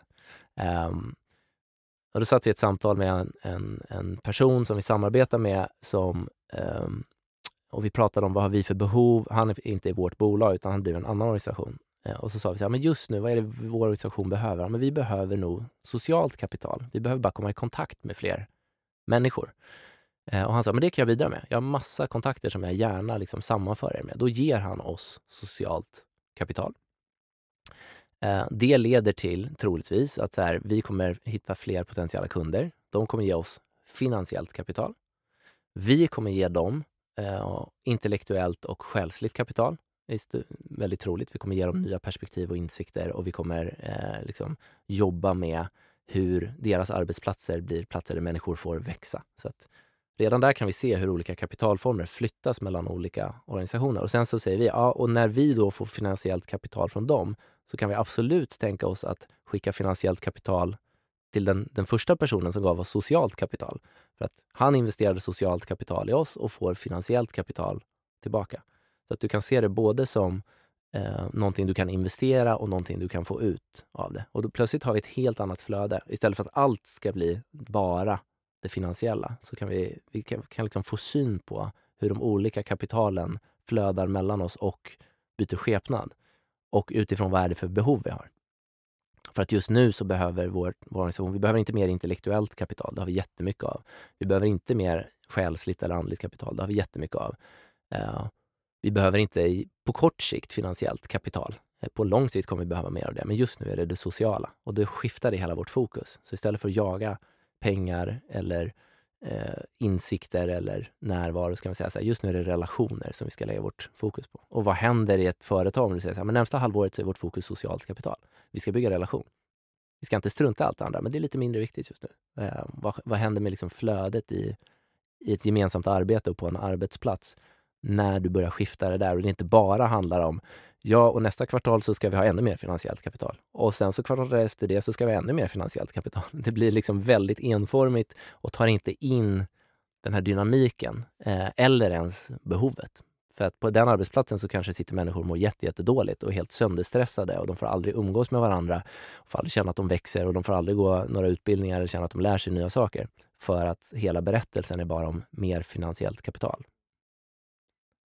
Finns det några stora företag idag som, som tänker och jobbar eh, så som du beskriver här? För det är ju, det är ju ett oerhört intressant eh, angreppssätt som, som ju eh, eh känns både, vad ska jag säga, eh, annorlunda, outforskat och samtidigt är det ju säkert lite läskigt för ett större företag att säga så här att men ni, ni förstår närmaste, närmaste halvåret satsar vi på eh, socialt kapital, ja. eh, säger man till eh, aktiemarknaden vid nästa kvartalsrapport. Ja, det här, och det här är ju eh, så här, det finns det säkerligen och garanterat, men de är inte så många än så länge. Och det här tycker jag är väldigt intressant för att för mig vittnar det här om vad det är som faktiskt påverkar vad vi gör och vad vi väljer att göra. Om du tittar på forskning, om du tittar på data kring vad som driver framgångsrika företag, så är det väldigt, väldigt tydligt att om du lyckas bygga en stark kultur där människor känner ehm, eh, samhörighet och kontakt med varandra, så ger det enormt positiva effekter på alla de här kapitalformerna. Så att, att liksom lägga ett mänskligt fokus som prio ett i ett bolagsbyggande är, om du tittar på all forskning, det är, liksom så här, det är nyckeln. Men det är inte den gängse berättelsen. Så att vi är inte vana vid att göra det. Och det räcker inte med eh, att forskningen säger det, utan det måste hamna i en, i en kultur och i ett narrativ och i berättelser och i metaforer. Så att om du, min kommunikationsbakgrund då, eh, har lärt mig att data och fakta är inte det som faktiskt driver förändring i människor, utan du behöver paketera saker som frågor eller metaforer eller berättelser. Eh, då händer något i oss människor. Sen så vill vi gärna tro att det är på grund av att den här nya datapunkten och den här nya forskningen har bevisat att det är så här det funkar. Men det sker faktiskt inte. Vi förändrar oss inte förrän vi får rätt frågor eller börjar, börjar liksom umgås med nya former av berättelser och perspektiv. Så att jag anar att det här är på gång. Alltså bara det att Idag har många bolag börjat addera någon typ av um, hållbarhetsrapportering. Där hållbarhet än så länge för många är, Eh, det är en sak, det är en fråga. Det är någon form av klimathållbarhet. Men hållbarhet i ett, ett djupare och bredare perspektiv handlar om väldigt många fler saker. Och det ser jag som det naturliga steget. Att nu börjar folk få syn på det. Okej, nu är hållbarhet viktigt. Men är hållbarhet verkligen bara våra CO2-utsläpp? finns det, finns det djupare perspektiv i hållbarhet. Till exempel hur vi mår eh, på den här arbetsplatsen och vad leder det där måendet till? Um, hur vi kommunicerar med varandra och så vidare. Så att jag ser det som en ganska naturlig process. att så här, Jag tror vi är på väg dit. Jag tror att på sikt så kommer många organisationer och bolag att börja hålla alla de här perspektiven. Och gissningsvis eh, så blir de bolagen som gör det tidigt på ett bra sätt blir väldigt, väldigt attraktiva. För att idag lever vi i en, ett samhälle globalt sett i alla fall där 79 procent är oengagerade i sitt arbete. Vilket i min hjärna är helt absurt. Hur kan vi ha ett samhälle som bygger på att vi jobbar och vi arbetar så himla mycket, så stor del av vår, vardag. Och så är nästan 80 procent oengagerade i vad de gör. Så, så varför är det så? Ja, det, är helt otroligt. Det är helt otroligt. Så borde vi inte kunna göra saker som engagerar oss? Och vad leder det till för samhälle? För att man kan hävda att vi bygger samhället ganska mycket genom vårt arbete. Organisationer, myndigheter, företag, liksom arbetsplatser skapar väldigt mycket av samhällsstrukturerna. Så om 80 procent av människor är oengagerade i det samhällsbygget, ja, då finns det potential till att vi skulle kunna ha ett bättre samhälle. Potentialen eh, finns. och eh, jag tänkte att jag ska utforska en grej eh, som jag har lurat på när jag gjort lite research eh, kring dig. Eh, och du har nämnt ordet några gånger eh, och det är intelligens. Mm. Uh, och någon kanske förhoppningsvis då som har lyssnat hit då tyckte att det här var ett intelligent samtal. Och han är, någon, han kanske. Är, någon kanske har gjort det och någon tycker väl då förhoppningsvis att ja, han, han, han verkar ju jävligt intelligent och han har gjort massa grejer och han var ju smart för han fick ju, och han har smarta föräldrar och de är ju intelligenta. Och um, jag skulle vilja fråga dig, vad, vad är intelligens för dig om jag säger det ordet? Intelligens för mig är... Ja, det som dyker upp för mig är ett, ett djupt inre lyssnande. Och jag säger det för att min egen upplevelse av intelligens är att, som sagt, från tio års ålder fick jag liksom berättat för mig att jag var en intelligent människa. Och då fick jag för mig att eh, eh att det var bara tack vare mig själv. Tack vare den här kroppen och den här hjärnan. Um, och sen har jag nu håller ett helt annat perspektiv. Jag ser att så här, den jag är och min intelligens är ett resultat av um, min omgivning och inte bara i den här dimensionen. Men om vi börjar med den här dimensionen så ser jag som jag är ett, jag är ett uttryck för alla de människor, platser, idéer och aktiviteter som jag har omgivit mig med och omger mig med.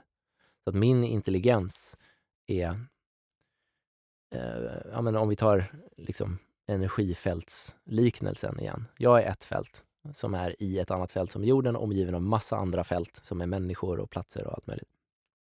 Och de här energierna påverkar varandra, så fälten påverkar varandra. Så att mina föräldrar och mina vänner och platserna och företeelserna och allt som jag och idéerna som jag väljer att fokusera på eh, spiller över på mig. Så jag blir någon form av hopkok av allt det där. Så att min individuella intelligens ser jag som ett, ett, ett kollektivt uttryck, bara i punkten Nils. Så att jag kan göra mig själv, jag kan välja, jag kan designa mig själv genom vilka jag umgås med, vilka idéer jag fokuserar på, vad jag konsumerar, vilka platser jag besöker eh, och så vidare. Och att ta in det och att lyssna och förstå att min intelligens föds inte bara ur min hjärna utan så här, ju mer nyfiken jag kan bli på allt jag upplever, på vad du säger, på den här människan som passerar här, på den där nyhetsartikeln som passerade förbi. Att bara så här, försöka ta in allting och på mina kroppsliga upplevelser. Att så här, ah, här får jag en stark eh, kroppslig upplevelse av någonting. Allt det där ser jag som information som guidar min intelligens. Det är en del av, av mitt perspektiv. Och sen upplever jag att när jag verkligen, eh, ju djupare jag förmår att lyssna inte bara med mina öron utan med hela min eh, varelse, desto mer får jag till mig. Så två konkreta exempel från djupare dimensioner skulle man kunna beskriva det som. Är, eh, så jag är ju liksom då verksam som schaman och sitter väldigt mycket i olika ceremoniella sammanhang. Um, och I djup meditation så upplever jag att jag får till mig och får access till mer information eller mer kunskap, vad man än vill kalla det. Fler mönster som jag sen kan använda mig av i den här dimensionen för att, att liksom ta mig framåt i livet. Eh, och två konkreta exempel är, för fyra år sedan satt jag i en, i en eh, ceremoni i Tyskland, eh, då också med plantmedicin, i det här fallet psilocybin, så magiska svampar, eh, tillsammans med sex, fem, sex andra personer. Ehm, och i den här ceremonin så utforskade vi en gemensam intention. Så det vanliga om man gör sånt här arbete att man har en personlig intention som är jag vill hantera min stress eller jag vill läka något från min barndom eller jag vill förstå vart jag ska eller jag vill bara öppna upp mig själv eller vad det är. Men vi utforskade att ha en gemensam intention som var att utforska eh, organisationsdesign. Eh, och då fick vi, jag och vi i den ceremonin, vi fick se en massa mönster. Eh, och eftersom vi liksom öppnade upp för det så fick vi tillgång till de här mönstren. Och de har vi sen plockat ner, kan man skriva det som, och jobbat med i ett gäng år. Och det har lett fram till att vi nu, nu när vi pratar så är vi förhoppningsvis bara några dagar ifrån att lansera en helt ny organisationsform. Ett nytt sätt att, att designa företag som funkar legalt i Sverige och troligtvis i många andra länder runt om i världen också. Um, och den intelligensen, att liksom ha tagit fram den här bolagsformen, kan ju på ytan se ut som, ja, men det har ju, det har ju Nils och ett antal andra personer gjort tillsammans. Det är deras hjärnor som är så oerhört smarta att de har satt ihop det på det här sättet. Men min upplevelse är att här, nej, men jag fick tillgång till det här. Sen har jag liksom använt min hjärna för att mejsla det. Men det var inte den här kroppen som skapade den här intelligensen, utan jag öppnade upp för intelligensen. Så det är ett exempel. Ett annat är i, min, mitt schamanliv så har under de senaste åren så har jag utvecklat en, en förmåga som jag inte medvetet har utvecklat, som jag inte har tränat mig till. Så jag har inte valt den här förmågan, men jag har fått uppleva att jag har fått access till den. Eh, som yttrar sig på det sättet att när någonting resonerar väldigt starkt, att det, är så här, det finns mycket potential i någonting, då får jag en helkroppsreaktion. Så i princip får jag gåshud över hela kroppen. Eh, och det, det där är ju något som jag använder för att guida mig själv. Så när jag får en sån reaktion, då vet jag att okay, här finns mycket potential. Det kan vara i ett möte eller ett samarbete eller någon säger någonting och jag får tillgång till ett perspektiv eller en idé. Och så Den där har mycket potential för mig i mitt liv, då får jag den här reaktionen. Um, och då blir det plötsligt väldigt mycket lättare för mig att vara intelligent, för att jag får en reaktion. Jag, jag blir guidad till att säga, okay, men det här är något för mig. för att min kropp säger åt mig. Uh, och det är, även där, det är inte min hjärna som gör det där, utan det är liksom existensen genom mig, så skulle jag beskriva det. Um, och allt det här handlar om uh, att träna på att lyssna djupare. Så jag upplever att jag har fått tillgång till det här för att jag har lyssnat så mycket på min kropp under så många år. Så plötsligt så börjar jag förstå vad kroppen säger. Um, så det är inte att jag är så oerhört intellektuellt fantastiskt och har en sån oerhört avancerad hjärna med massa liksom, neuroner som, som skjuter hit och dit och skapar massa fantastiska idéer. Utan jag upplever snarare att jag bara öppnar upp mig mer och mer och får därmed access till mer och mer. För det intressanta är ju det här hur vi resonerar eh, kring intelligens och vi relativiserar intelligens. Um, varför, varför gör vi det? För att om det är så som du säger så är ju inte intelligens relativ i så fall. Nej, alltså så som jag ser det, det som dyker upp när du säger det är att jag har väldigt tydligt upplevelsen av att när ett antal personer eh, kan skapa ett gemensamt fält, som egentligen är så pass enkelt att så här, vi sitter i ett rum och så dyker något upp i mig. Eh, och så känner jag att så här, men det här vill bli sagt. Så att eh, på, eh, i sådana sammanhang så pratar vi, vi säger ofta så här, speak when spoken through. Så jag känner starkt att så här, det här vill bli sagt genom mig och jag behöver inte veta varför. Om vi gör det ett antal personer så säger jag någonting och då föder det en tanke i dig. Och så säger du någonting och så föder det en tanke, en känsla i någon annan som delar det. Så när vi liksom delar in i en gemensam mittpunkt så blir vi um, en kollektiv intelligens och kan släppa fram det. Och då är det inte individen som är så fantastisk, utan det är liksom summan av processen. Att vi lever i ett samhälle som är väldigt individualistiskt fokuserat. Att så här, det handlar om mig och det handlar om vem som är bäst, eller vem som lyckas bäst och vem som, så här, geniet som har skapat det här. Om vi tar, om vi tar eh, Ja, men ta blockchain då, eh, som ett exempel. Så då har du eh, Satoshi Nakamoto, som ingen vet vem det är, om det är en person eller fler. Det spelar ingen roll. Men om vi låtsas att det är en person, då är berättelsen så här, men den här människan är ett geni. Har hittat på en helt ny teknologi, som blockchain-teknologi, som liksom förändrar hela världen. Det är ju ett, pers ett perspektiv, ett individualistiskt perspektiv. Och det andra perspektivet är, ja, men det här är, det här är bara intelligensen som valde att uttrycka sig genom den här människan. Men den här människan har fått ett oändligt antal intryck under hela sin, sitt liv och fått små nuggets av idéer och perspektiv som till slut gör att det där sitter ihop. Så det är en kollektiv process. Det är så här, varenda människa, varenda idé, varenda plats, varenda aktivitet som Satoshi hade interagerat med fram till den punkten födde fram den här idén. Så att för mig så, så det dök upp ett citat i en bok för några år sedan som bara stannade hos mig eh, som var uh, “Personal success is always a collective effort”. Och det är så jag ser det. Att så här, personlig framgång, utveckling, insikt, intelligens är alltid ett kollektivt uttryck. Och när vi, när vi skiftar det perspektivet och jag ser mig själv som ett kollektivt uttryck. Så att jag är ett uttryck för alla runt om mig och jag får vara med och skapa människorna runt om mig. Så att nu har du och jag ett utbyte så att vi kommer att påverka varandra. Vi påverkar redan varandra. Och du har sagt något i det här samtalet som jag undermedvetet bär med mig och sen om fyra veckor så kommer det dimpa ner en idé i mig som jag kommer vara så här, wow, det här ska man göra. Och då har jag medvetet totalt glömt bort att Gunnar sa en grej för fyra veckor sedan som är en stor del av den här insikts insiktsprocessen. Um, och då, då kan jag tro att men det är för att jag är så jävla smart som jag har kommit på det här. Nej, men det är det inte. Det är bara för att jag har hört rätt saker i en viss ordning. Och sen är det bara liksom att pussla ihop det där och uttrycka det som vill bli uttryckt. För jag sa det innan vi började här att det här eh, samtalsmanuset är synnerligen eh, löst, löst i kanterna. Ja. Och, och, och, det, är väl, det är väl så som vi har eh, fört det här resonemanget nu också. För att vi har ju Eh, ja, vi, har, vi är långt ifrån det så kallade manuset i den mån det har funnits. Yep. eh, vilket jag tycker har, har varit eh, väldigt intressant. Vi ska så småningom börja närma oss eh, eh slutet här. Ehm, men vi, eh, vi, har ju, vi har pratat och touchat hela tiden vid shamanism och, och shaman och, och så vidare.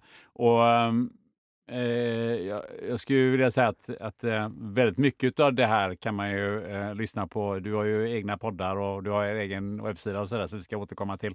Som du ska få göra lite, lite reklam för, så kan man dyka ner i shamanismen, för det hinner vi liksom inte. Nej, det, det, det är ett djupt hål att dyka Det- ner i. Ja, precis. Eh, men eh, jag skulle ändå vilja att du på något sätt gör det, eh, det begripligt Mm. ehm, för lyssnarna eh, så det inte blir som någonting som hänger i luften här och sen Ja. undrar de Vad fan nu- snackar han om? Måste, de, nu måste vi dyka ner i det här också. Utan är lite så här, ge oss en idé hur, eh, hur, vad är det för någonting och lite snabbt så här, vad, vad, hur hamnade du där och vad, vad gör man? Det finns ju Ja. hur många frågor som helst kring det. Men, men du, Snabb, ja men det är bra. Jag på shamanism. hiss, hisspitchen på shamanism.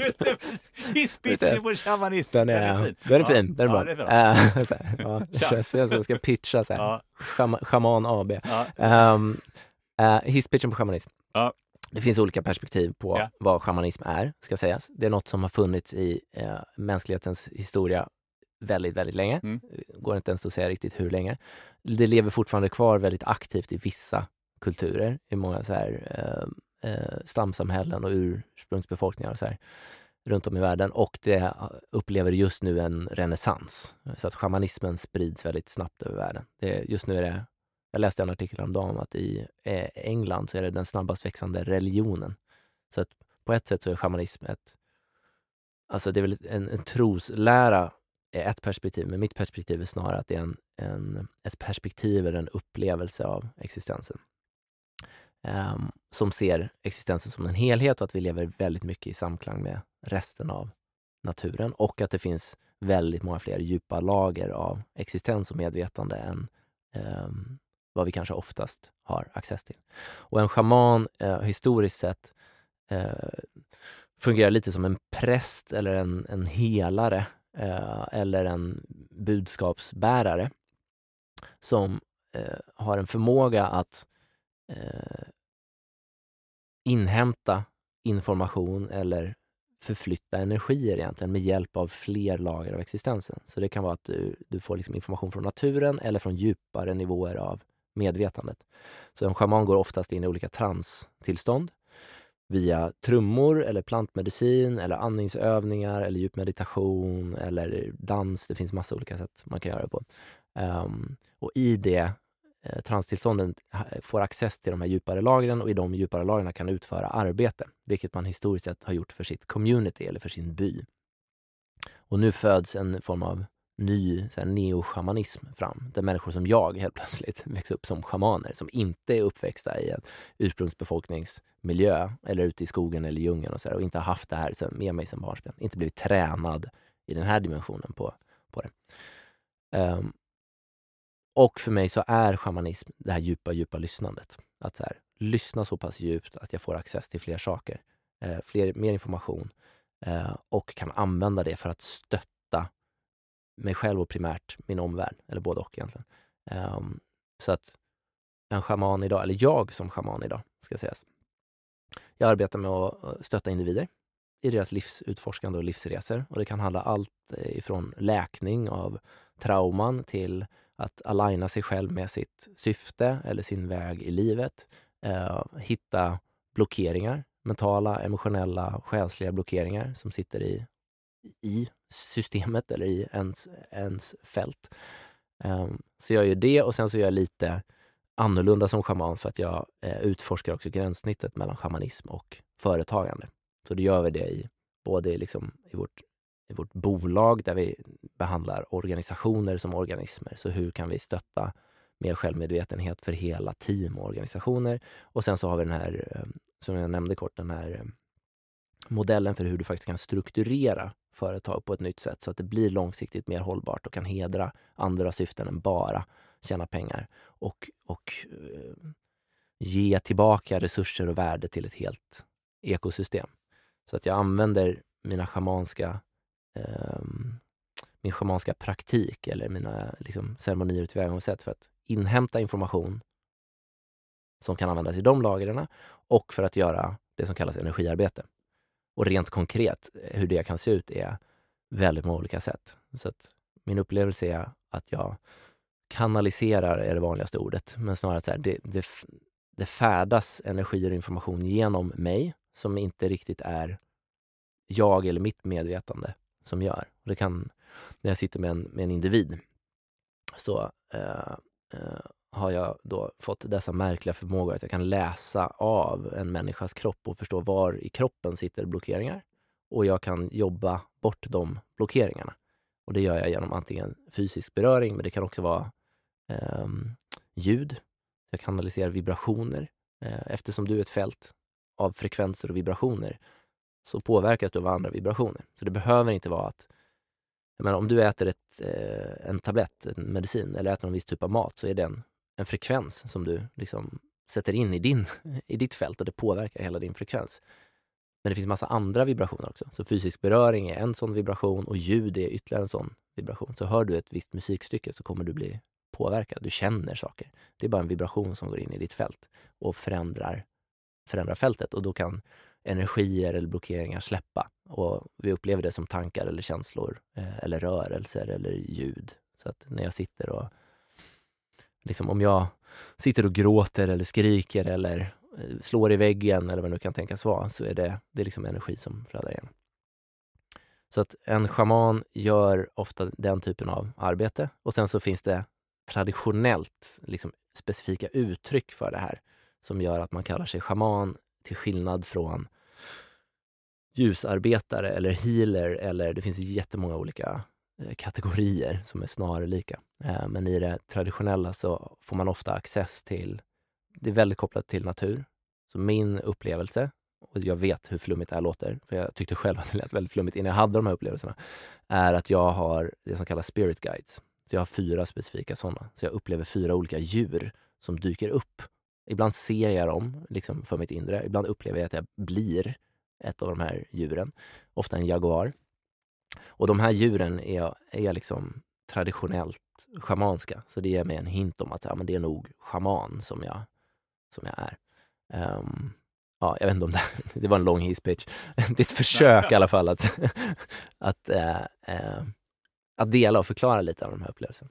Det finns ju tusen frågor eh, på det där, men det var en grej som dök upp där du, i relation till, till företag, där, organisationer som organismer.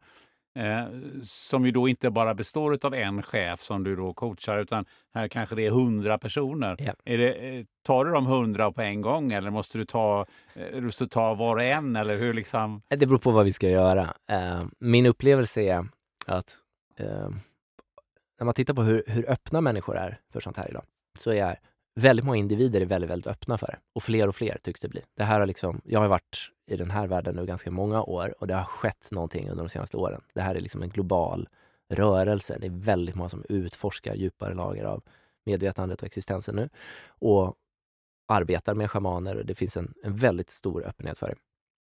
Och även så bland de människor vi kallar chefer. De är också människor, som också många är öppna för det här. Eh, så att, att göra individarbetet, där finns det en öppenhet för ett, ett väldigt djup. Och där sitter jag ofta i djupa schamanska ceremonier. Och då är det oftast antingen med en person eller med ett fåtal personer. Um, när det sen gäller hela organisationer så händer um, tre saker, skulle jag säga. Det ena är att det är svårt eller så här, jag, har, jag klarar inte av att sitta och hålla en djup ceremoni för hundra personer samtidigt. Det går inte, det är för många energier. Det är för många liksom. Eh, det är för, för mycket jobb som behöver göras. Eh, det är det ena. Eh, det andra är att organisationer är inte lika öppna ännu för det här. För det, det skapas någon typ av kollektivt fält där vi har mycket mer rädslouttryck. Om jag pratar med dig som individ så är det mycket lättare för oss att gå på djupet än om du sitter med hundra kollegor runt om dig och tänker på så här, just det, ja, jag har ju en roll här, jag är ju projektledare och jag har ju en lön och där borta sitter min chef och jag vill inte framstå som för konstig eller svag eller vad det nu är, så jag ska nog inte vara helt ärlig och autentisk med vad jag upplever eller vad jag tänker eller vem jag är. För att det finns en risk. Jag kanske förlorar jobbet. Eh, eller folk i min omgivning tycker att jag är konstig. Eller vad jag tycker att Så att det dyker upp många fler rädslor. Vi är på väg, jag är övertygad om, vi är på väg mot att hela organisationer kommer att vara väldigt öppna för det. Men i dagsläget så upplever jag att man måste möta organisationen där de är. Och då är det sällan som man kliver in först och säger nu ska jag få en djup schamansk ceremoni. Nu kommer jag med min trumma och min skallra och liksom nu kör vi. Eh, det, det är, eh, många upplever inte psykologisk trygghet i det. Och psykologisk trygghet är helt avgörande för att saker ska funka. Då måste man möta dem på en annan nivå. Så då handlar det oftast, då börjar man ofta i, i coachning eller utbildning om stresshantering. Saker som är så här, eh, Eh, inte känns så farliga att ta till sig. Det känns mer logiskt och som passar in i berättelsen. Att så ja, men vi vill ju bli ett bättre bolag med bättre resultat. Och så vet vi att forskning visar på att ja, men om vi fungerar bättre som människor och bättre tillsammans, om vi lär oss kommunicera bättre, om vi lär oss att leda oss själva och varandra bättre, om vi lär oss att mötas och skapa en djup kontakt med varandra, då får vi massa positiva effekter som spiller över på det där resultatet. Det är en berättelse och ett angreppssätt som funkar bättre. Så att det schamanska arbetet får ligga på den nivån. Liksom, där. Det går inte att tvinga in människor och folk blir bara rädda. Så det är bättre att möta dem precis där de är och vad man känner sig öppen för och redo för. Och inte att det är på något sätt fel, utan så här, då är det det som ska göras eh, på den nivån. Så att det tar sig uttryck på väldigt många olika sätt och det tycker jag också är eh, faktiskt det, det, mest grundläggande i det vi kallar schamanskt arbete, är att det måste vara helt anpassat till kontexten och människan och människorna som du arbetar med. Så bara för att jag kan sitta och göra energiarbete och kanalisera eh, läkande sång och vad det nu än är, så behöver det inte betyda att jag ska göra det. I vissa fall är det bara att jag ska ställa en nyfiken fråga och så räcker det. Um, uh, och så får liksom, litar jag på att den här människan kommer nu ha sin process och sen så vid något givet tillfälle så kommer man nå ytterligare en nivå och öppna upp sig lite mer och lite mer och lite mer. Eh, jag tror att vi hade kunnat sitta här en bra stund till. Jag tror det också. Med lite mat och lite dricka så hade vi nog kunnat eh, köra några timmar till. Eh, men vi har faktiskt nått till en punkt där vi, där vi ska avrunda. Ehm, hur, känner du, hur tycker du att det här samtalet har varit? Härligt och flödande. Precis som du sa i början, så här, det, det är löst i kanterna och det är löst i kanterna. Ett annat sätt att se på det tycker jag är att det är emergent. Eller det får vara det det ska vara i stunden. Så istället för att vi kliver in och har ett manus och en plan och exakt det här ska vi göra i en viss ordning. Um, precis det där upplever jag att vi ofta gör i samhället. Både i våra egna liv och i företagsbyggande och allt vad det är. Att vi lägger en plan som steg för steg för steg och så blir det den här raka linjen och så ska vi dit. Och det vi ofta missar då är att ta in allt som sker längs den vägen. Inte bara i oss och det här rummet, utan det händer ju massa saker hela tiden som gör att den där raka vägen typ, är svår att hålla rak på det sättet. Och vi bryter av ett naturligt flöde. Om vi säger, nej men nu, nu är det liksom så här, punkt tre var ju ändå det här. Nu sitter du och pratar om något annat. Nu får vi komma tillbaka till, till ordningen. Så jag upplever att det här samtalet har vi, har vi bara låtit ett naturligt flöde ske. Och där mår jag väldigt bra och det är också där jag upplever att jag lär mig nya saker och får, får nya insikter på ett annat sätt än om allt är förplanerat. Mm, jag hoppas att lyssnarna eh, eh ser det på samma sätt eh, eh, och kan, kan du hänga med hela vägen hit.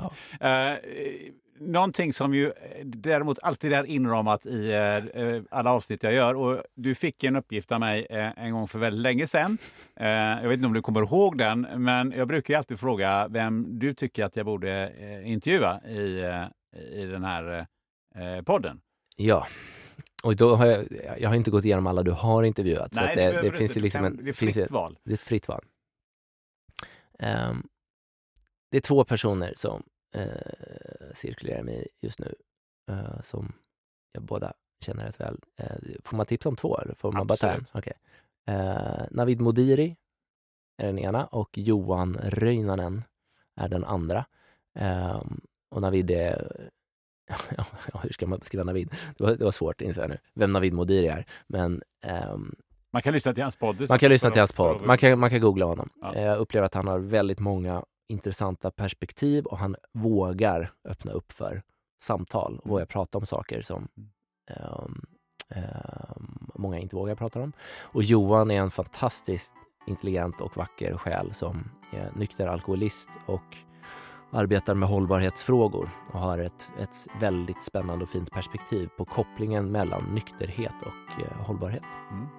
Bra tips. Eh, det sista tipset du ska få ge dig om dig själv. Eh, eh, man vill veta mer. Man vill ta reda på mer om shamanism. Man vill man vill kanske ta reda på mer om dig och vad du gör. Eh, där får det bli en väldigt kort hisspitch, men jag tror att ja. det vet. Ja, men det ska nog bli kort. Eh, ah, googla mig är nog lättast. Nils von Heine. Det är nog bara jag som heter så. Eh, och då hittar man troligtvis min hemsida, nilsvonheine.com.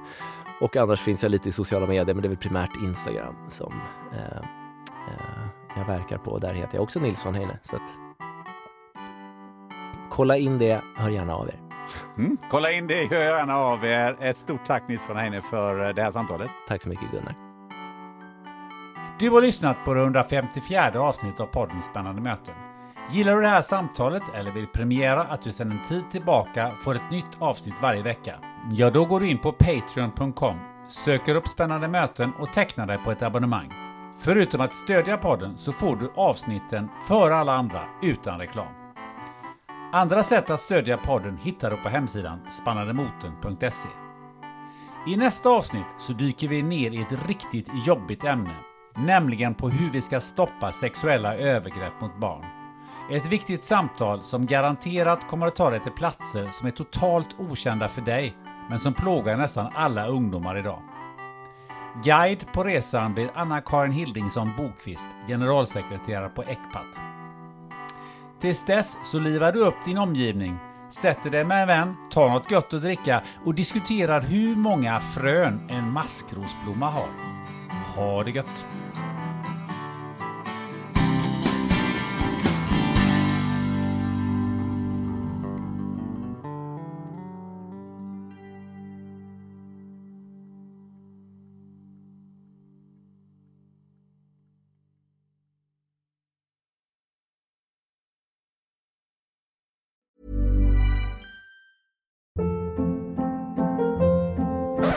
Hold up. What was that? Boring. No flavor. That was as bad as those leftovers you ate all week. Kiki Palmer here, and it's time to say hello to something fresh and guilt-free. Hello Fresh. Jazz up dinner with pecan-crusted chicken or garlic butter shrimp scampi. Now that's music to my mouth. Hello Fresh. Let's get this dinner party started. Discover all the delicious possibilities at hellofresh.com.